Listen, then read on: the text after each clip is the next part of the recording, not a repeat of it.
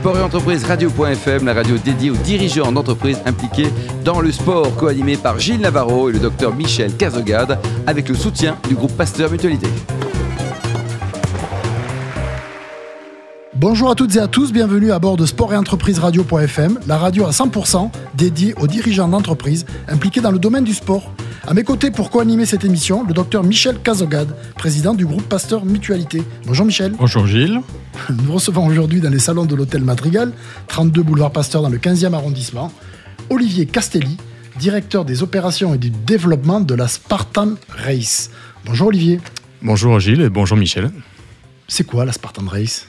Il y a beaucoup de gens qui ne qui savent pas ce que c'est. Hein. Oui, la Spartan Race, bah, c'est ce qu'on appelle une nouvelle, discipline sportive qui appartient à ce qu'on appelle la course à obstacles, euh, qui est en fait une, course à pied euh, plutôt typée trail, avec, euh, avec des obstacles tout au long du parcours. Ça va être du passage de palissade, porter des charges, monter à la corde, ramper sous des, sous des barbelés.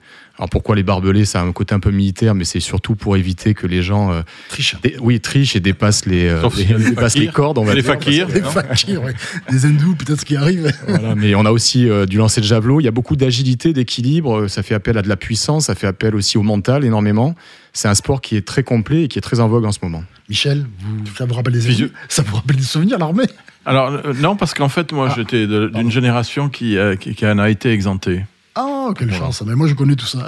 moi, je n'ai pas été exempté et je suis passé par tout ce qu'il raconte, les, trucs, les cordes de singe et tout ça. Alors, c'était moi Oui, c'est vrai hein, qu'il y a un petit. On peut faire le comparatif avec. Euh, avec le, parcours militaire, mais on essaye vraiment de sortir de cette image-là et d'avoir un, une vision un petit peu plus fitness, j'ai envie de dire, et plus ludique de, de, ce, de, ce, de ce sport. Alors avant d'arriver dans l'événementiel et puis dans l'organisation d'épreuves, euh, vous avez eu un diplôme d'école supérieure de commerce. Euh, donc vous, vous êtes prédisposé à faire du commerce?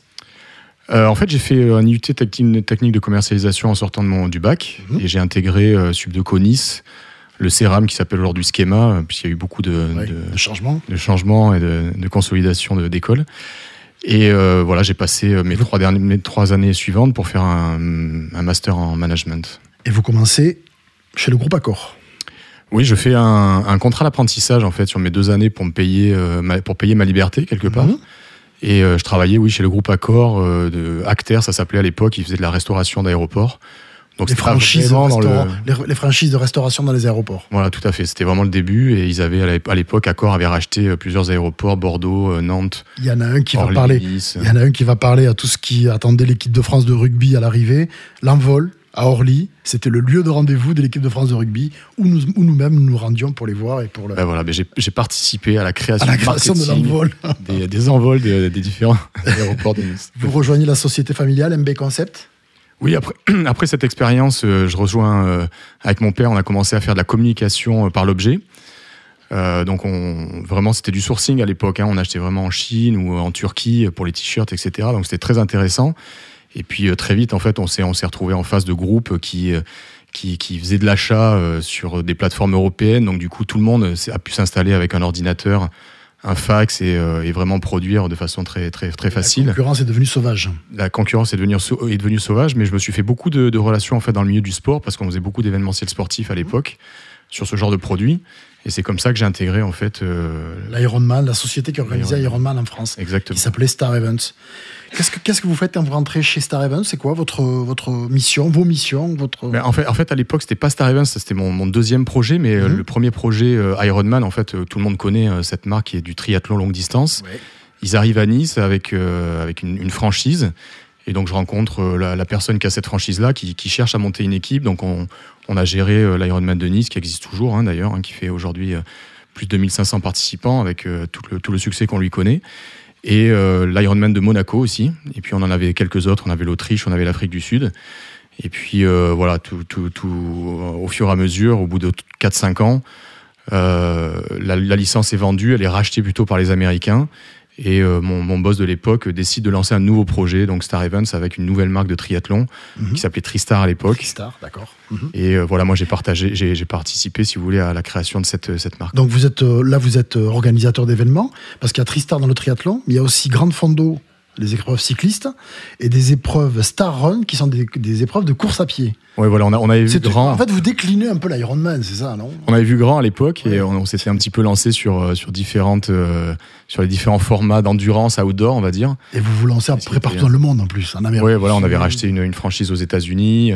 pour moi, ça a été, ça a été, ça a été fabuleux en termes d'expérience parce que j'ai vu le, le, début, la croissance et j'ai pu voyager dans le monde entier. Donc, c'était vraiment une très très bonne expérience. Et vous participiez aussi aux, épreuves que vous organisiez ou pas? Ah, quand on est sur un événement, c'est compliqué, euh, c'est compliqué de faire les deux. Mais à l'époque, j'avais fait, oui, j'avais fait un Alpha Ironman. Euh, bon, j'ai fait, j'ai fait marathon, euh, j'ai fait plusieurs Spartans, effectivement. Enfin bon, voilà, j'ai de toute façon toujours baigné dans le sport.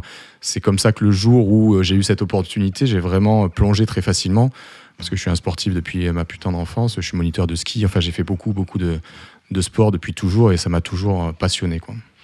Spartan Race. Alors parlez-nous de Spartan Race. Comment ça se fait? D'abord, c'est une opportunité, puisque je crois que lorsque ça s'arrête avec Star Events, il y a cette possibilité de reprendre, euh, on va dire, euh, vous êtes les interlocuteurs français de la Spartan Race. Oui, exactement. Hein. Spartan, c'est en fait une marque euh, américaine qui s'est créée en 2009.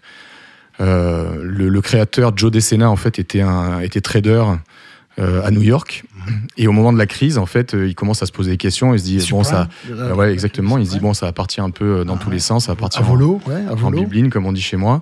Et il se dit, j'ai envie de faire autre chose que, que, que de gérer de l'argent. J'ai envie de, de, changer la vie des gens, en fait. Ça a été son premier, son premier, sa première pensée. Ça a été, j'ai envie de changer la vie des gens, surtout aux États-Unis où, bon, bah, vous le savez, il y a quand même beaucoup de problèmes d'obésité mhm. et de choses comme ça. Et en fait, voilà, il part là-dessus. Euh, c'est quelqu'un qui fait de la montagne, qui fait de l'alpinisme, qui fait beaucoup de, choses comme ça, de raids. Il fait de l'Ironman aussi et il se dit il faut, qu'on, faut que j'arrive à créer quelque chose de différent, de différent et euh, amener les gens à se motiver physiquement et mentalement. Et en fait, il trouve un petit peu cette version. Et à l'époque, il y a deux, trois marques qui, se créent un petit peu en même temps. Hein. C'est marrant comme des fois, euh, il y a des tendances. Des opportunités qui, se créent. opportunités qui viennent un petit peu, les gens ont les mêmes idées au même moment. Et donc, il y a, il y a plusieurs, plusieurs marques, dont Tough Mudder aux États-Unis. Ils se font un petit peu la guerre. Et lui, il cherche, et, euh, il cherche à, se, à, une, croissance rapide euh, à travers le monde parce qu'il n'a pas envie simplement de se contenter des États-Unis. C'est un trader, il, va vite, il faut que ça aille vite. Quoi. Exactement, non. et puis il regarde un petit peu en Europe, il cherche, et puis euh, comme nous, on était sur le marché, on avait déjà eu cette expérience pan-européenne, et qu'on était vraiment spécialisé dans ce, dans ce type d'événement outdoor, on arrive à rentrer en contact avec lui, et on lance, on lance la marque en France en 2013. Alors, le Spartan Race, elle se décline en plusieurs épreuves. Vous avez le, le sprint, 5 km et 20 obstacles, parce que le principe c'est de courir, de, faire de passer des obstacles. Si vous passez pas les obstacles, vous avez, euh, on va dire, des, gages. Euh, on, appelle ça. une pénalité. une pénalité, ouais. fait, on, se contente, enfin, on se présente vraiment comme un sport à part entière, une discipline sportive. Donc tout le monde est chronométré. Mhm. Euh, chacun a un petit peu son, son, son challenge personnel, j'ai envie de dire. On, avait, on a des vagues élites donc vraiment des, des, top athlètes hein, qu'on peut pas vraiment appeler professionnels aujourd'hui, mais vraiment des, des gens qui, qui se préparent comme des pros, qui se préparent, qui se préparent comme des pros et qui ont vraiment des performances de, de professionnels. On a des, vagues groupes d'âge qui sont plutôt des amateurs performants, performants, on va dire. Et ensuite, on a les vagues open où tout le monde peut participer, mais n'empêche que tout le monde est chronométré. Et si jamais vous arrivez sur un obstacle, que vous loupez l'obstacle, vous avez une pénalité de 30 burpees. Donc voilà, les burpees, c'est euh, Raconte-nous. Ouais, c'est un, un, workout. Euh, c'est un, un, exercice de fitness qui est très connu euh, des pratiquants de CrossFit notamment.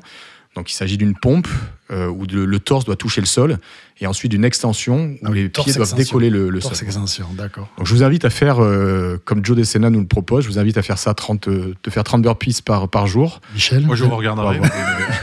D'abord pour comprendre. Mais ça peut être un bon exercice pour tous les, les, les, gens parce qu'on on a besoin de. Oui, mais là il faut déjà. Je pense qu'il y a une montée en puissance qui est progressive. Mais on peut le faire à chacun à son niveau. Oui, mais certainement. On n'est pas obligé de faire 30 burpees où on peut en faire que deux ou trois. Donc là, ce sont des spécialistes qui sont, euh, qui sont comment dirais-je, branchés sur cette, sur cette forme d'exercice que vous retrouvez, à qui vous donnez un rendez-vous Oui, en fait, c'est des, des, événements. Hein, qui ont, il, y a, y, a différentes dates. Il y a 15 jours, on était au Stade de France. D'accord. Et oui, comment vous choisissez alors C'est ça aussi. Comment vous choisissez l'endroit où vous allez On, choisit une destination. Ben, déjà, on essaye d'être euh, géographiquement euh, dispersé en France pour essayer de toucher différentes communautés. Oui.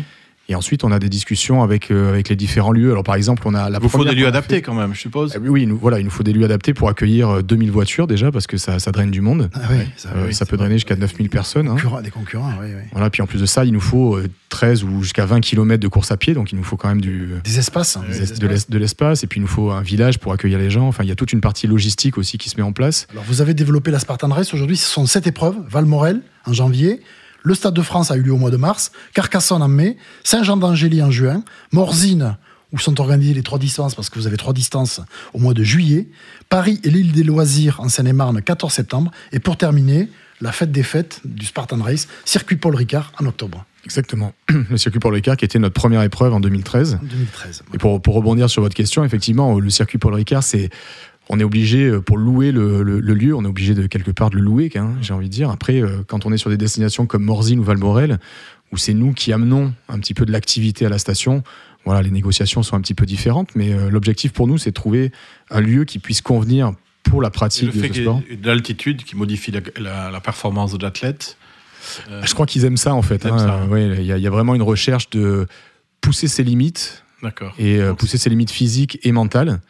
Et euh, ça, c'est vraiment très, euh, très, très. Euh, ça fait partie de l'ADN en fait de la Spartan Race, où les gens vont vraiment essayer de, vivre autre chose, en fait, une nouvelle expérience. Et j'ai envie de dire de sortir un petit peu de leur quotidien pour se dire qu'est-ce que je suis capable de faire. Il y a, quelque chose qui est, qui est au-delà de, de l'événement sportif en lui-même. Il y a vraiment quelque chose qui est mental, voire même spirituel pour, pour certains. On va pas rentrer, on va pas aller aussi loin dans le, dans le, dans le, dans le concept, mais on voit des émotionnellement, j'ai jamais vécu ça sur euh, sur d'autres courses et pourtant j'en ai fait énormément. Et des gens qui pleurent à l'arrivée, des gens qui, qui, ont vraiment l'impression d'avoir fait quelque chose de différent dans leur vie, euh, c'est tous les jours. Il y a des arbitres? Oui, bien sûr, on a des arbitres, on a des, gens qui surveillent, qui surveillent, qui surveillent, voilà, qui a pas de tricherie, qui, est une exécution. oui, tout à fait. qui, qui, dit sport, pénalités, qui, dit, qui dit sport, dit euh, arbitrage. On, distribue des price money aujourd'hui, donc on évolue petit à petit. dans le dans la professionnalisation, on va dire. Tout à fait, oui. Non, mais c'est vraiment un objectif. Joe Decena s'est toujours fixé comme objectif d'être euh, un jour euh, aux Jeux Olympiques. J'allais venir. Voilà, c'est pas pour demain, mais quand on voit que le breakdance euh, peut rentrer, on, voit l'ouverture que, le CIO peut avoir sur des nouveaux sports. Je pense que c'est tout à fait réalisable. Un petit mot, Michel Castelli, Olivier Castelli, pardon, sur l'épreuve que vous avez organisée au Stade de France. Comment vous avez fait pour organiser une, Spartan, une, épreuve de Spartan Race dans le Stade de France C'est pas banal, et c'est assez amusant. Oui, c'est amusant, c'est un nouveau format, c'est un format un peu plus urbain. Stadium, que, un format stadion, oui. Mhm. Euh, qui font beaucoup, beaucoup aux États-Unis. Ils nous ont demandé de développer ça en, Europe et on essaye de, de, parler un petit peu à une, une, une, cible différente, qui est un petit peu plus fitness, qui, qui cherche moins euh, la boue euh, ou des, un environnement naturel, j'ai envie de dire. Mais ce qui est très pratique au Stade de France, c'est qu'en fait, comme il y a la piste d'athlétisme autour, ça nous laisse beaucoup d'espace. Et euh, en fait, le stade est très grand hein, parce qu'il y a quatre anneaux qui font à peu près 800 mètres de circonférence. Donc, euh, entre les montées d'escalier, euh, on peut vraiment jouer avec le Là, stade. Là, c'est la, formule sprint, hein, c'est la formule courte. Voilà, on est, on est, on est sur 5 km et sur une vingtaine d'obstacles avec des obstacles un petit peu plus axés fitness. Puis des obstacles, si vous n'en avez pas, vous les trouvez les gradins, monter et descendre les gradins, tout courir dans les coursives. Il y, a plein, il y a plein de possibilités. Voilà, et puis on les fait, on les fait arriver par, par les vestiaires de l'équipe de France et la rentrée des joueurs sur le terrain. Donc, il y a, pareil, il y a un côté un peu émotionnel, qui, est sympa. Alors vous êtes un amateur de ski, donc vous avez vibré cet hiver parce que les Français ont, accumulé les succès cette année en, ski. Un des événements qui vous a le plus marqué, c'est la phase de Bellevarde de Franck Picard, deuxième médaille d'argent de la descente des Jeux Olympiques de 92.